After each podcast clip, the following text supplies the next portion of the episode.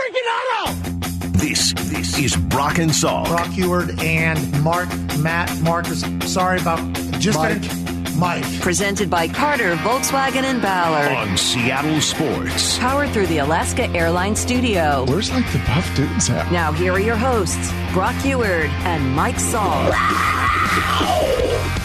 Coby Bryant going to join us in just a second. Texter 253. So it really is Brock's show. Yeah, no kidding. Dude, I've gone 14 years here as Brock Huard's caddy. What, are you joking? Of course it's Brock's show. No, it's not, Mike. Of course it's Brock's show. I run around in the show. You run the show. How many times have we talked about this? But you're Brock Huard. I mean, you're Michael Salk. Very famous name. You had to play in a foursome yesterday. Were you the celebrity or was Hop the celebrity? I would say Coach Hopkins is the celebrity more than me, don't you think? Yeah. I mean, he's Coach Hopkins. He coaches the Huskies. Great guy, by the way. I really enjoyed spending the day with Coach Hopkins. Super nice guy. Really, really nice guy. Thoughtful, introspective, et cetera. A lot of questions. We had a lot of fun going through, like, mostly 90s power forwards and college basketball. You know who Northeast. My favorite... Right. Now, you know me when I talk college UMass hoops. UMass, specifically Lou Rowe. Big power forward. He's like, oh yeah, Lou Rowe gave me 12 stitches, hit me right in the nose with his elbow. He's like, trust me, I remember Lou Rowe. So, all right, Coby Bryant, I'm sure has no idea who that is, nor should he really, nor should anybody else, but he's kind enough to take a few minutes with us here from training camp. Coby, good morning. How are you? Good morning. How are you? We're good. How are you feeling? How are you feeling health-wise after, not being able to be a full go during all the off-season stuff? You have been here the last few days. How you feeling? I'm feeling great. Just blessed to be out here, play the game that I love, so feeling great. What was bothering you? What did you have? Just a little toe sprain, but, I'm back and I'm feeling better. How'd you sprain your toe? Oh, man, just over time, honestly, man. You never know, so. Yep. You can sprain a toe. Hold on. Oh, it's turf toe. It's called turf toe. Yeah, it's hyperextending the toe, and it sucks. It is a painful, painful deal, and you never would think, like, oh, it's just my toe. Until, Coby, you have it and you realize how much it hurts. And then it probably hurt for you having to watch everybody else this offseason and not get to play, too. Definitely. But, just during those time, I just took, a lot of mental reps just to, still challenge myself mentally and, just ultimately be there for my teammates. I love that. I love the idea of a mental rep. What does that look like for you? Like if you're sitting on the sideline or standing on the sideline and somebody else is playing your spot, what do you do when the ball is snapped?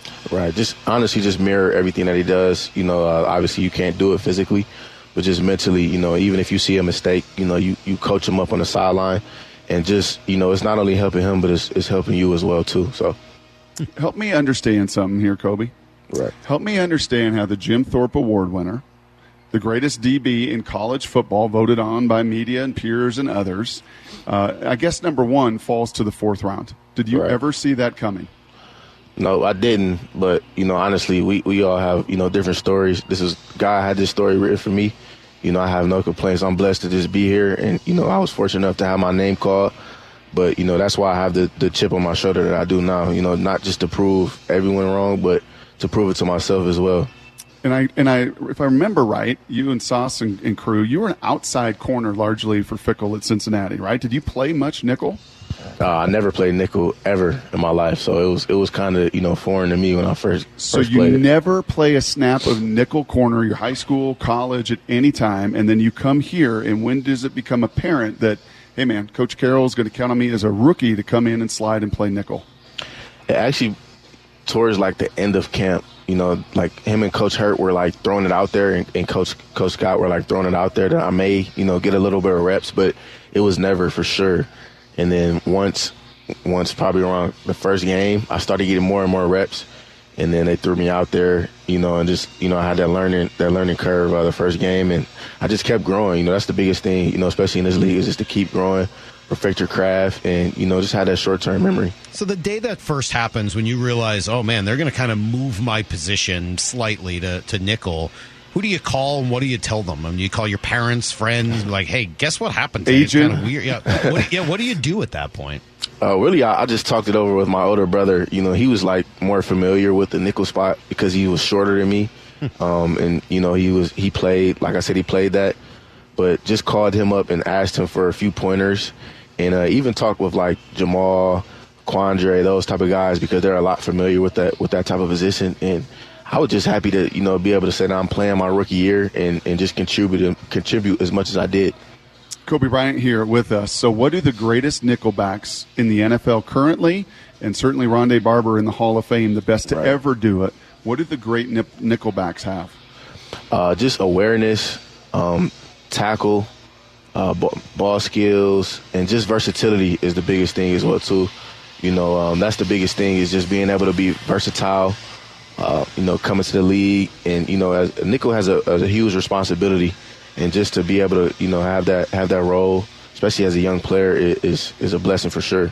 How different is it to not have the 12th man next to you, to not have that boundary to push those guys to, like you did throughout college, in the great corners, always have and know where that 12th defender is? How different was it getting used to not having that sidelines? Definitely different. You know, in the slot, you have way more space. So just to, you know, have to deal with that and just, like you said, it was just a complete change. But, you know, me being a competitor that I am, the learner that I am, I knew I was able to do it, and, you know, I'm just still growing from here on out. As a corner yourself, what was your reaction when the Seahawks at the number 5 pick took Witherspoon? Right. I was pretty excited. You know, I'm all for, you know, competition and competing, and however we can help this room and whatever the case may be. You know, I just want to win and, you know, be the best teammate that I can be. Yeah, Salk and I were talking last segment about the versatility now that this back end of this defense has, with you and Julian, when Jamal comes back, and Devon, and that competition, the corners. How important is that versatility in today's NFL, and how fierce is the competition both on and maybe even, Coby, off the field? All right, you know, it's a blessing to have, you know, versatile players. Like I said, you know, you want to be to a point where, as a player, you don't want to get taken off the field to where they have to keep you on the field. And like I said, you know, however we can all contribute in every way to, you know, just get the job done on Sundays, that's what we'll do. So that's the biggest thing for us. And just compete with each other, but also, you know, help each other as well, too. You see that catch Jaxon Smith-Njigba made yesterday with one hand? Yeah, I definitely seen it. All right, so hold on. Now, if that Brock was saying earlier, that was in a game or even a practice where there was hitting, that they might have ended a little bit differently. How did the defensive back room feel about that catch? Oh, 100%. You know, if we were, you know, able to go for the ball and, you know, things like that, they would have been different. But that was still a great catch at the end of the day. But, you know, it's camp. So, you know, we got plenty of practices to where we can showcase, you know, our ball skills for sure. Okay, so good. You had all these mental reps, okay, all these mental reps. And I know Jaxon took it a little bit slow in the OTA season as well with his hamstring and everything else. Right. But you got to watch him from the sideline. You got to watch the tape. You got to see this guy in the slot, this number one receiver in the draft. And then for the last 2 days, I'm going to guess at times you've been matched up against him, right? You've probably seen him across. Sure. Give me a scouting report from a nickelback's position on what Jaxon can do. Oh, he's definitely, you know, he's shifty. He's able to create space. He can catch, as you can see. And so I was pretty familiar with him in college, you know. And the crazy thing is, me and him are actually close. Like, we hang out outside of practice. You know, that's like my little bro. So just to see him, you know, doing this thing early, and I'm happy for him, you know. So those are the things I see so far. You know, like I said, it's only day 3, going into day 3. So, you know, it's still a lot to learn, but, you know, I'm learning for sure. You may not know this, but I hold you in very high esteem as an observer of talent. When we talked last year, we were standing inside the bubble there, and I asked you, which player are we not talking about enough that you've been really impressed with? And you told me it was Derrick Young. And since then, he's kind of become like my sneaky favorite player to watch in this offense. I loved what he did last year. I love the way he plays the game. You were absolutely right then. Now, I'm not suggesting you're going to take over John Schneider's job yet, but give me another guy to watch for this year that we're probably not talking about enough here in the media. Who should we be paying more attention to? That's pretty tough. That's what you said last year, and then you ended up getting the exact right guy. I'm trying to think. Oh, man, that's tough to say right now, because I would in my opinion, say Derrick, just because the things he's able to do on special teams, just offense, that's really who I can think of right now, you know, who the people don't talk about enough. So. Hey, last thing for me here, and we know you got special teams meeting to run to. Thank you for the time, as always. Absolutely. Tell me what life is like now with 54 next to you. Maybe what it was, not what it was not last year. I don't want to, you know, diss on any of that, but just the presence of a future Hall of Famer sitting there at Mike Linebacker inside of you. Right. It's a blessing, man, and just fun. Just to have him, Quandre, You know, he's still young to me. How I look at Bobby, you know, he plays around a lot, but he's also a true leader. And you know, I watch him. You know how he carries himself on and off the field. You know, just having the respect that he does in the league. Like you said, future Hall of Famer. You know, I'm soaking it all in. You know, it's a blessing to be able to play with him. You know, I remember playing with him on like Madden when I was in like high school. So just to see me playing with him now, it's pretty fun. So just to have him out there is definitely, like I said, a blessing. Is that an honor or a shot? I mean, it feels like it could be kind of both at the same time. No, it's definitely an honor, man. You know, okay. Man, you're as old as dirt. I used to play with you when I was in high school. You were already on Madden. Nah, hey, we appreciate it, man. Coby, seriously, thank you. It's always good to talk to you, and continued good luck this year. We appreciate it. Yeah, thank you. All right, there you go. There's Coby Bryant. Seems to be one of the good ones, man. We've talked to him a couple of times, and just a nice kid, humble kid. Poised, man. And like Jaxon, an older brother that had been there and done it as an athlete, so it's just not overwhelming. And like Jaxon, huge accolades, huge production, Jim Thorpe Award winner. And yet not bitter, right? You don't feel bitterness there. You feel there's a lot of times. I know we got to run. Okay, we'll do this a little bit later. No, it's okay. Well, it'll be a big discussion with G, because there's a lot of times you get guys with chip on their shoulders, and it's an insecure bitterness. There's a difference when it's chip on the shoulder. Him, DK, there's a few guys on this team that have some of that chip on their shoulder for good reason, but you're right, there's no bitterness that seems to come from it. It seems to be a lot more fortitude and pride. And it's a good point. All right, G will join us in 20 minutes. I got a ton of stuff for him today between Sean Payton and Jaxon Smith-Njigba and we got a lot for G, the Pac-12 or Pac-9, whatever the heck you want to call it. In fact, Brock, that's one of the things in Need to Know next. Need to know. 15 minutes past every hour with Brock and Salk. Here's what you need to know. Up first, Geno Smith is firmly ensconced now as the starting quarterback here in Seattle. It's funny, a year ago we weren't sure. He was out there, he was taking all the number one reps, but we were wondering whether there was another shoe to drop, what the competition would look like. Not so this year. This is his team, 100%. And he seems to be enjoying that. Talked yesterday about what it's like being in the number one spot. I think for him, he says it feels the same, that he's always prepared this way. But for everybody else, I think that difference is pretty palpable. Jaxon Smith-Njigba, the story, as he made an unbelievable one-handed gliding catch yesterday for a touchdown. Geno, pretty impressed with his young receiver. He could do it all, man. He could do it all. He's a great player, and he can do it all. Jaxon is like, you know, one of those guys who, you know, if you put him out there one-on-one, he's gonna win his battles, and we've been seeing that so far. But we've got, like I said, multiple guys who can do that. Those guys are out there competing, and DK's been doing his thing. Tyler's doing his thing. You know, Derek has been stepping up. Like, all these guys are making plays. And, you know, Jaxon is, like I said, just a part of that group. He's embraced that, and they've embraced him. And, I mean, they're all growing together, man. It's special. All right, two questions. One. I know one. Is that a little Russell? Naming everybody? Baby Russ. Right? But, like a little bit of Russ? Little baby Russ. Like, but number two. We got Derek, we got DK. But number two, would you describe a guy like Jaxon Smith-Njigba as having been here before? Yes. Like, it just feels like he's already been here and done it once, and now he's doing it again. Yeah, and now totally different ends of the spectrum. One was the first receiver picked. One never got drafted. But Doug had that same way about him. Like, he's just been here before. Yeah, like nothing's too big for me. And, you know, I got an older brother that's a pro baseball player. I played at Ohio State. I was the all-time leading pass receiver in the history of Texas high school football. Like, yeah, what? So now I'm at this level. Like, I'm meant to be here all the way along. And he moves that way. He plays that way. Yeah, man, you start to – I know we got real excited. I'm getting, like, visions back to March when we were down at spring training. And, man, it was a pleasure to talk to so many of those players, truly, because there's a lot of just good dudes that you want to root for. See how locker room, man. It is full of the same kind of cats. Good point. All right, number two. Here's the second thing you need to know. The second thing you need to know is that the Mariners are about to go through a four-game stretch, 3 in Arizona, 1 against Boston, before the trade deadline. And so these 4 games mean even more than they normally would. Jerry DiPoto says, yeah, they do matter, and we're focused on trying to get better.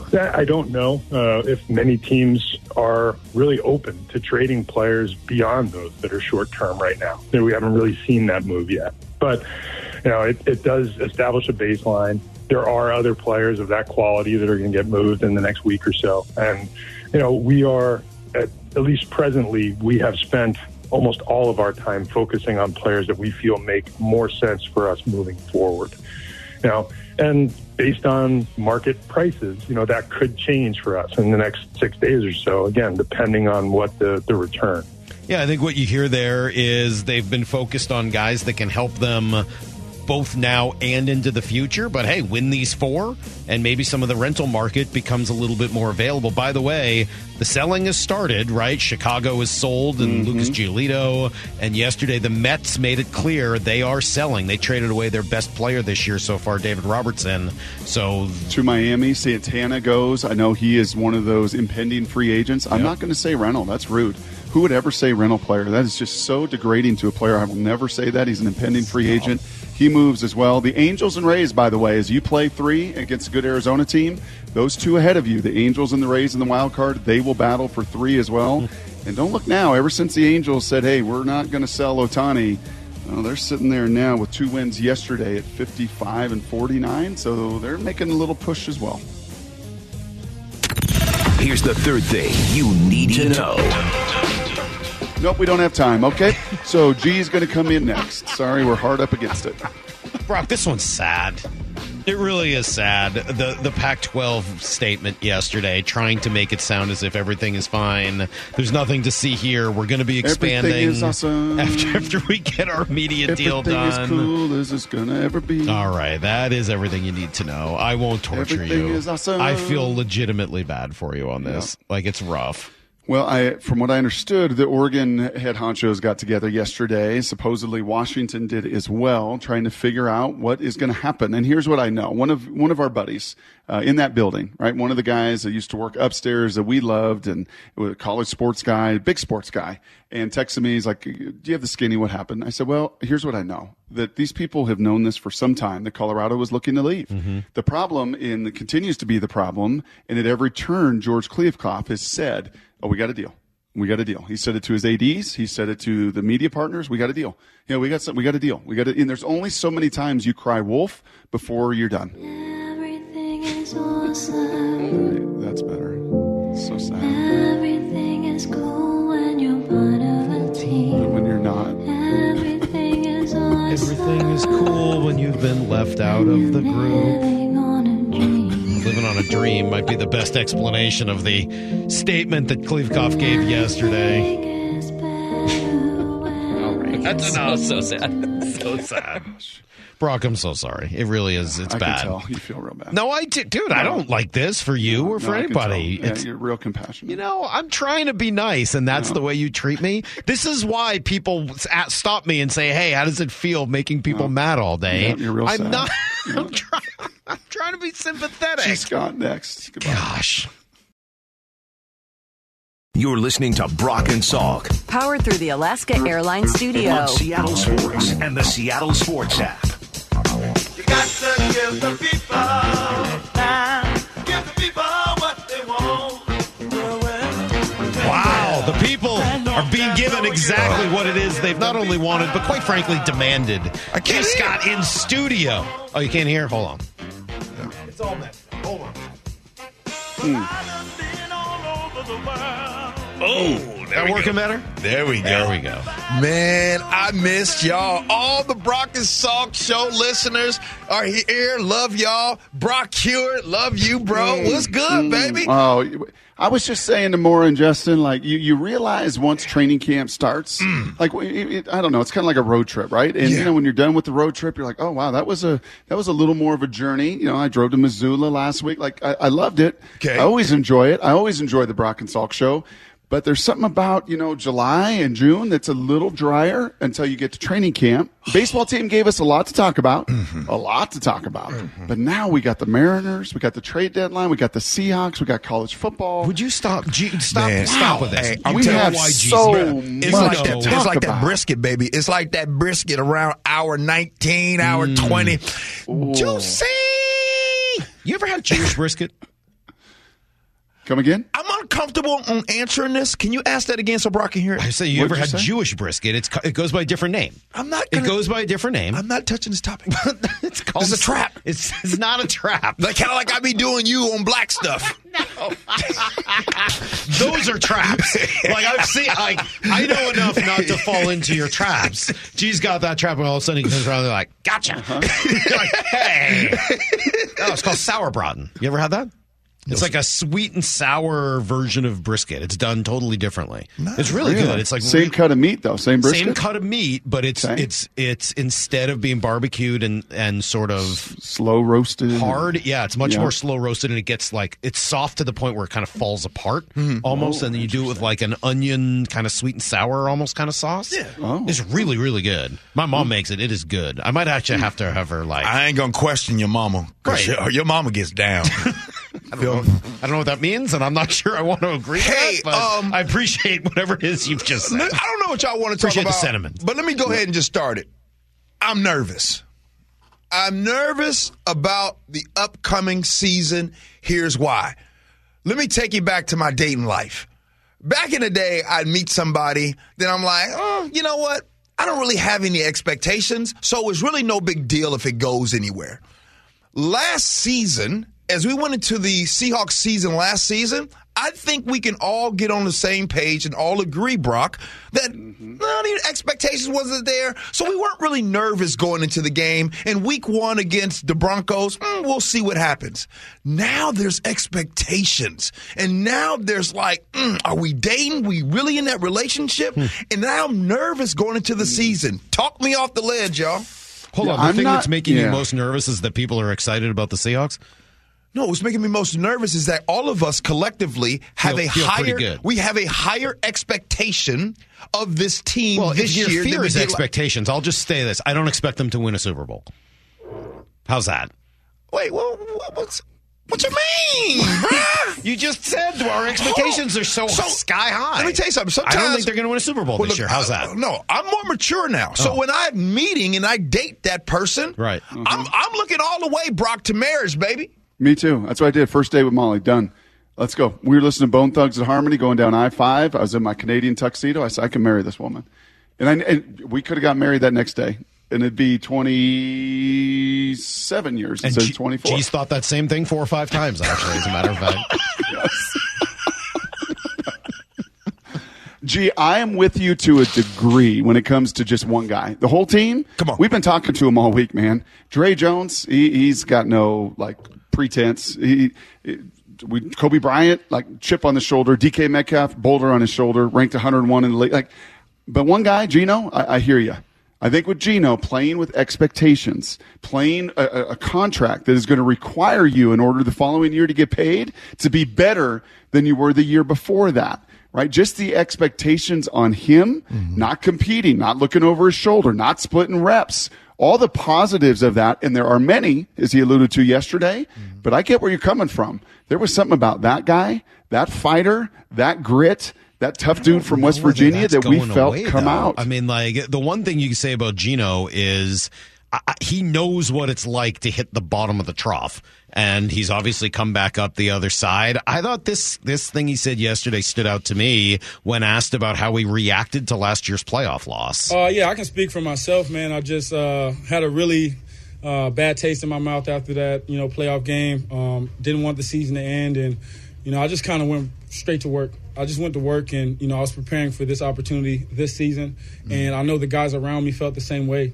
Everyone's growing. We're all growing together. This offense is growing. This team's growing. And, like I said, we got to go prove it. I'm not big on just talking. I like to go out and make things happen. And so, I think we have a great opportunity. And so I'm looking forward to that. I'm going to tell you, I'm going to keep going with my nervousness. I was at the building. I was in the building yesterday over at the Virginia Mason Athletic Center. Got to say the whole word these days. Anyway, I was over there and, over there, there's just that vibe that I remember, right? And there is, I know last season, I can speak on it now, there was uncertainty throughout the building.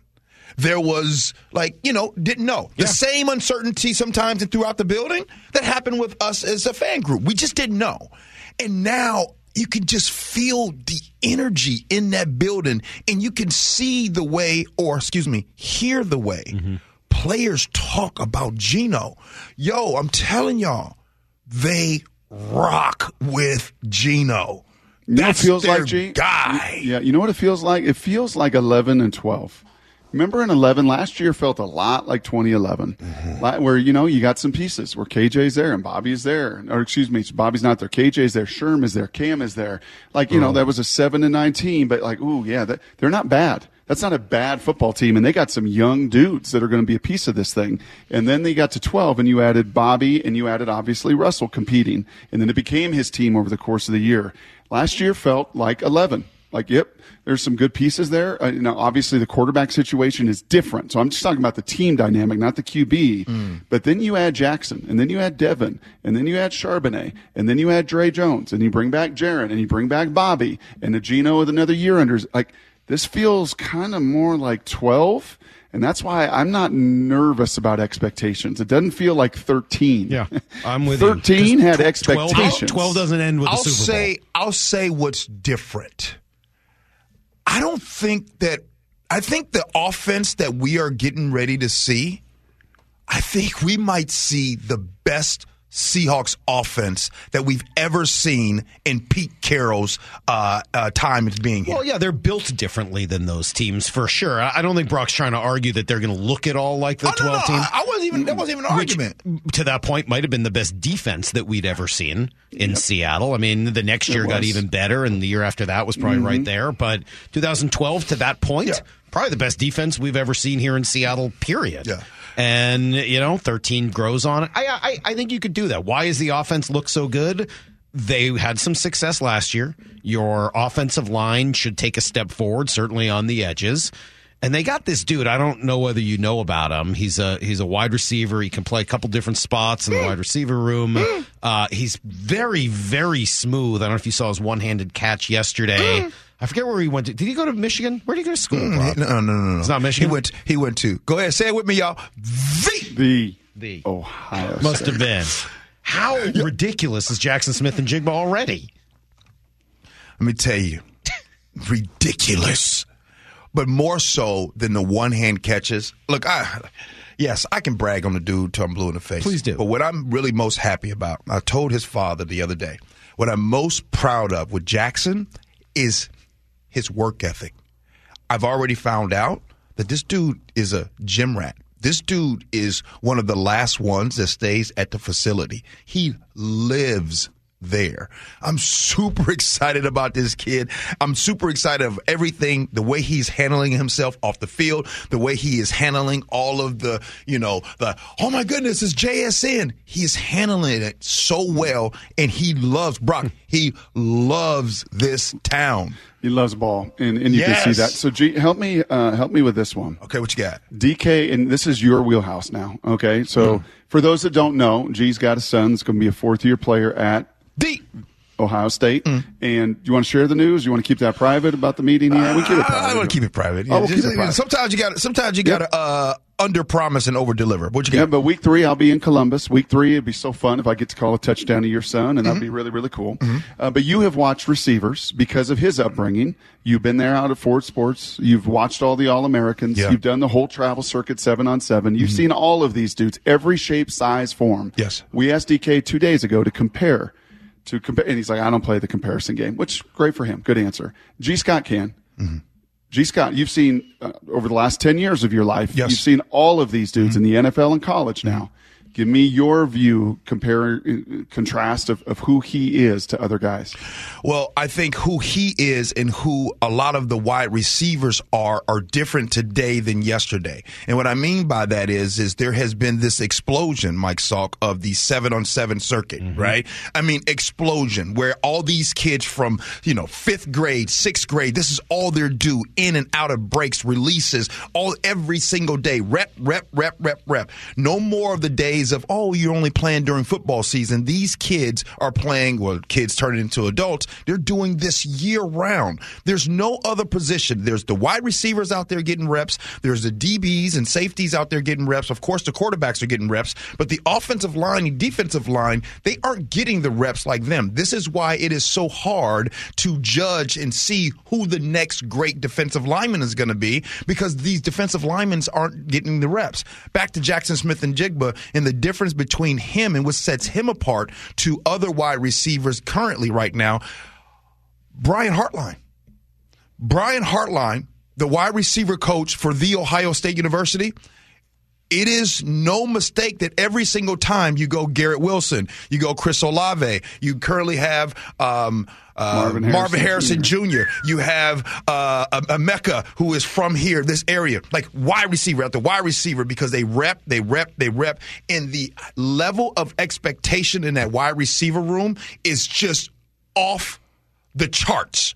Like really off the charts when it comes to that. So, what Jaxon is to this team and what he's going to bring to this team, and you have Tyler Lockett, and then you have DK Metcalf. And real quick, I want to give love to Tyler Lockett and DK right now, because those two dudes have been amazing to Jaxon since he have been here. So it also is important, Salk, to have good leadership in your wide receiver room or in your position group. Okay, so back in the day, they loved to do these robo-QB stuff, G, right? I remember one time, the Seattle Times had an article about if you could take this piece and that piece of every Husky quarterback for the last 30 years. And that was the run from Warren Moon through Cody Pickett, all NFL dudes, right? Mm. And it, to me... What did they want from you? Oh, my arm. I think it was just my arm. Did it have like one right arm, one left arm? Yeah, like a deep ball. I think Warren's right arm, my left arm. Yeah, something like that. Not that I remember. But to me, if I took different parts, I said in Blue 88, he reminds me of a blend of a little Reggie Wayne and Marvin Harrison. Marvin's body control, maybe Reggie's strength and a little bit more body type, because Marvin was so slight. But maybe right here, bring it home to here. Isn't there a lot of Doug and Tyler? Like if you blended their body types, their skill sets, their body control, strength, smoothness, isn't he a lot of a blend of Tyler and Doug? Yes. And the smoothness part of both of them, Tyler's smooth, Doug is smooth, Doug is really strong. Jaxon is strong. By the way, I'll give you guys one little secret on Jaxon. Do me a favor when you guys get a chance. First of all, his dad, you met his dad. Great dude. Great dude. Absolutely love talking to his dad. Right? Big dude. Yes. Right? Not solid. Solid dude. Go look at his brother. Right? Mm-hmm. And the reason why I'm telling you, like, well, where are you going with that? Jaxon is just as, I mean, if Jaxon wasn't playing football and wasn't in shape, he could get big too. It's funny, he doesn't look thick the way his dad does, but he's sneaky thick. He's sneaky. In them thigh, wait, Salk. No, I'm uncomfortable with this. Brock, you like this. Brock, you like this. This is your kind of thing. You like this. He's going to talk about a man's thighs. This is right up your alley. JSN got them thighs, man. You know what I mean? He got thighs, little booty. You know what I mean? Thick thighs save lives kind of thighs. We run out of time real quick. No, we got to get. You know who's got to get here, and I got to give you some credit, Salk. Oh, thank you. I got to give Mike Salk credit. Rare. Devon Witherspoon, you guys get in the camp, bruh. Oh, you calling him Devon now, not Devon? You calling him Devon? My bad. Well, you know, it's like Steven and Stefan in Family Matters. Like Devon. Depends who you're talking to. Now, if Devon, if he was in front of my face now, right that's now. Funny. That is funny. If he was in front of my face right now, it'd be Devon. Right. But behind his back is Devon. Oh. Devon. It's like Brad or something. Yeah. Anyway. Yeah. No, but hey, man, he got to get camped. You're right. Salk came out there and was like, gee, come on. I'm like, well, you know, he wanted to get the money up front. You're like, gee. And you walked away, and I got to thinking about it, and I was like, nah, bro, you got to get in. Because what you don't do, when you start having people think about, first of all, I want to just say this is no disrespect to the name I'm going to bring up because he's a friend of mine. I love him to death. But what happens is you're going to have people thinking about, well, remember the last time a first-round pick did this and was Aaron Curry and then blah, blah, blah. Yeah. Get the camp, bro. This team needs you. You're going to get that money. You know what I'm saying? You might not get all of it right now, but you're going to get it. It's all guaranteed. It's all guaranteed. You're not fighting over that. Get to this team now. Every day matters. Gee, would you send your kid to the Pac-9? Hell no. No. There's no reason to. Let's be real. Now, you know what's bad about all this? Let's be real. The Pac-12, Pac-10, whatever you wanted to call it, man, it was nicknamed the Conference of Champions. Was that a real nickname, or is that just what Bill Walton said? No, it was. Okay. It was, because it is. And then, by the way, in the 2000s, when this head coach was there at SC, come on, it was the most poppin' conference in the country. It was electric. It was alive. Yes. It mattered. Those stadiums were full. The hype was real. Popping. And then Larry Scott and them said, you know what? Let's continue to keep the Pac-12 a secret. Let's continue. Oh, you got DirecTV? Don't worry about it. You can't get Pac-12 Network. You live in Seattle? You want to watch the University of Washington? Good luck. Yeah. Yep. No, I was saying this earlier. I feel like Larry Scott made a bad bet. He thought he didn't understand his fan base. He didn't come from it. He had no background. He was out of water. He came from the Women's Tennis Professional Association, which I don't fault him. He did a great job there. Was that a tennis joke? He's trying to do another man's job that he had no business doing whatsoever. Well, he double faulted because ultimately, Brock, thanks. This is a little tennis thing. Yeah. He thought his fan base was like the SEC. They're just not like that. And that's not a criticism of the fans. I don't want people to read this as it's the fans' fault that this is happening. But if you're Larry Scott, you got to recognize what it is you're dealing with. And the fans were never going to riot over the games not being televised. They're just not like the SEC. I'm picking up on something, though, bad, man. I'm picking up on something, and we got to roll with this. Sometimes you got to throw it to the hot hand. Brock. Yeah. You seem really mad about Brock's this whole Pac-12. He's sad. Can you continue, please? No, very sad. No, it's personal. I watched, and some of those listening, this predated both of you men time here, and I think Mora's birth. I watched the University of Washington crumble.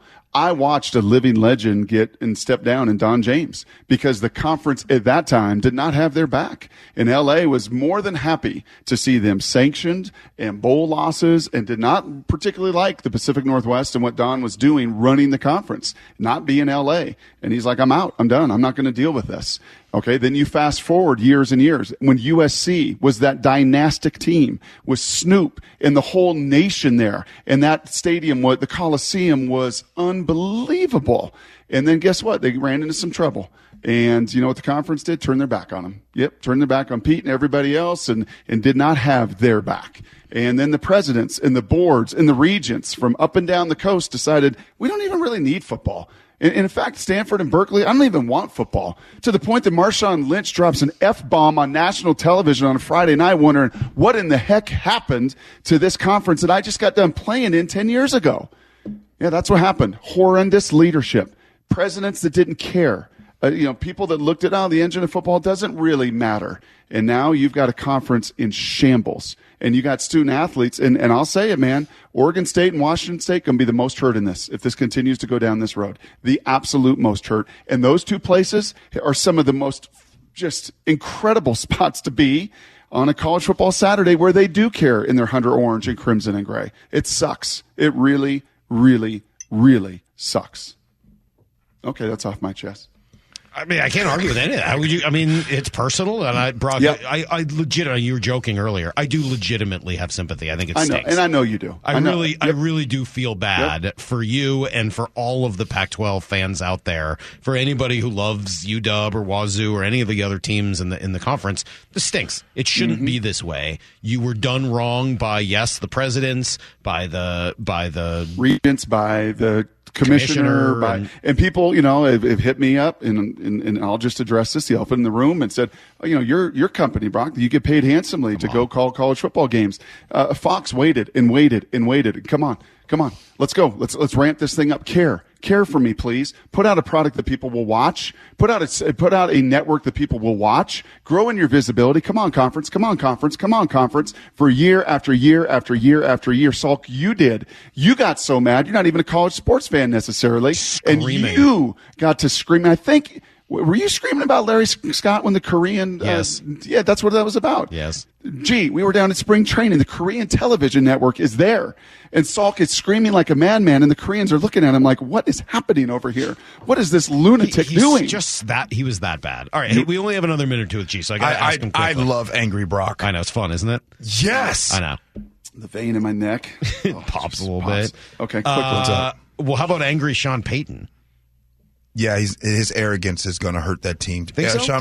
Sean Payton is 59 years old. And let's be real. Sean Payton, you had a very good quarterback in Drew Brees. You had did the bounties on players' head happens up under your watch? Sean Payton, did we ever see you smoking bongs ever on a video? And then for you to get out there and do this interview and just destroy the team last year. Correct me if I'm wrong, but yes, Hackett is gone.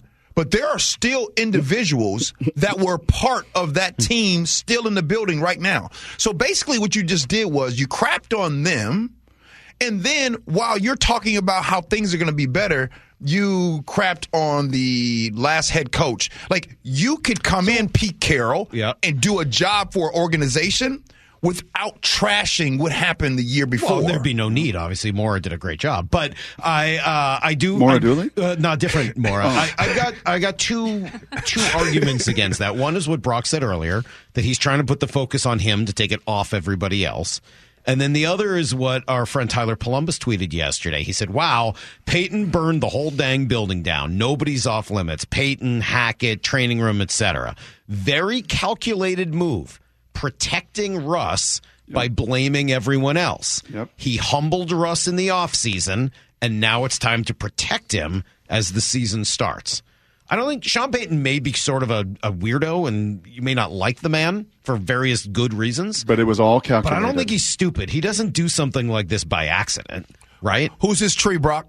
Who's Parcells? Who? Bill Parcells. Okay.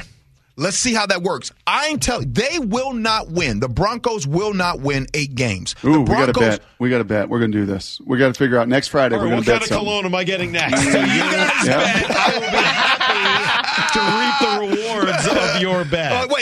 Wait. You think? Are you saying this because you're in Colorado, bro? No, I just. What do you say? What's your number? Is your number 7 or is your number 8? He said they won't. They won't win eight. Over under. Okay, 7.5. So you said 7. Okay, I'll take the over. They're gonna win more than 7.5. 7.5. Okay, before we get out of here, what's a good bet? We're gonna think about that for next week. Salk's mom's brisket. Ooh. Well, how does that happen? Which one of you is going to make it? Why do you try to involve other people in your bets? I like when we reap the reward. I don't like gambling. You don't like gambling? More and Justin and I should really reap the rewards. How about 10-1? How about let's just keep it simple, Brock. How about just 10 crispy $100 bills on it? Whoa. Just No, better. I got a better one. $100 bills on it. I got a better one. You're going to buy me a really, really, really nice tie. It doesn't have to be 10 Benjamins, but it's got to be way, way up there. Something for me to wear. A really nice tie. Yeah. And then wear on TV. Yeah. Yep. And then I got to buy you some of your fancy shoes. Ties and shoes. Whoa. But not your $2,000 Versace shoes, okay? Let's put a numeral limit. Okay, $250?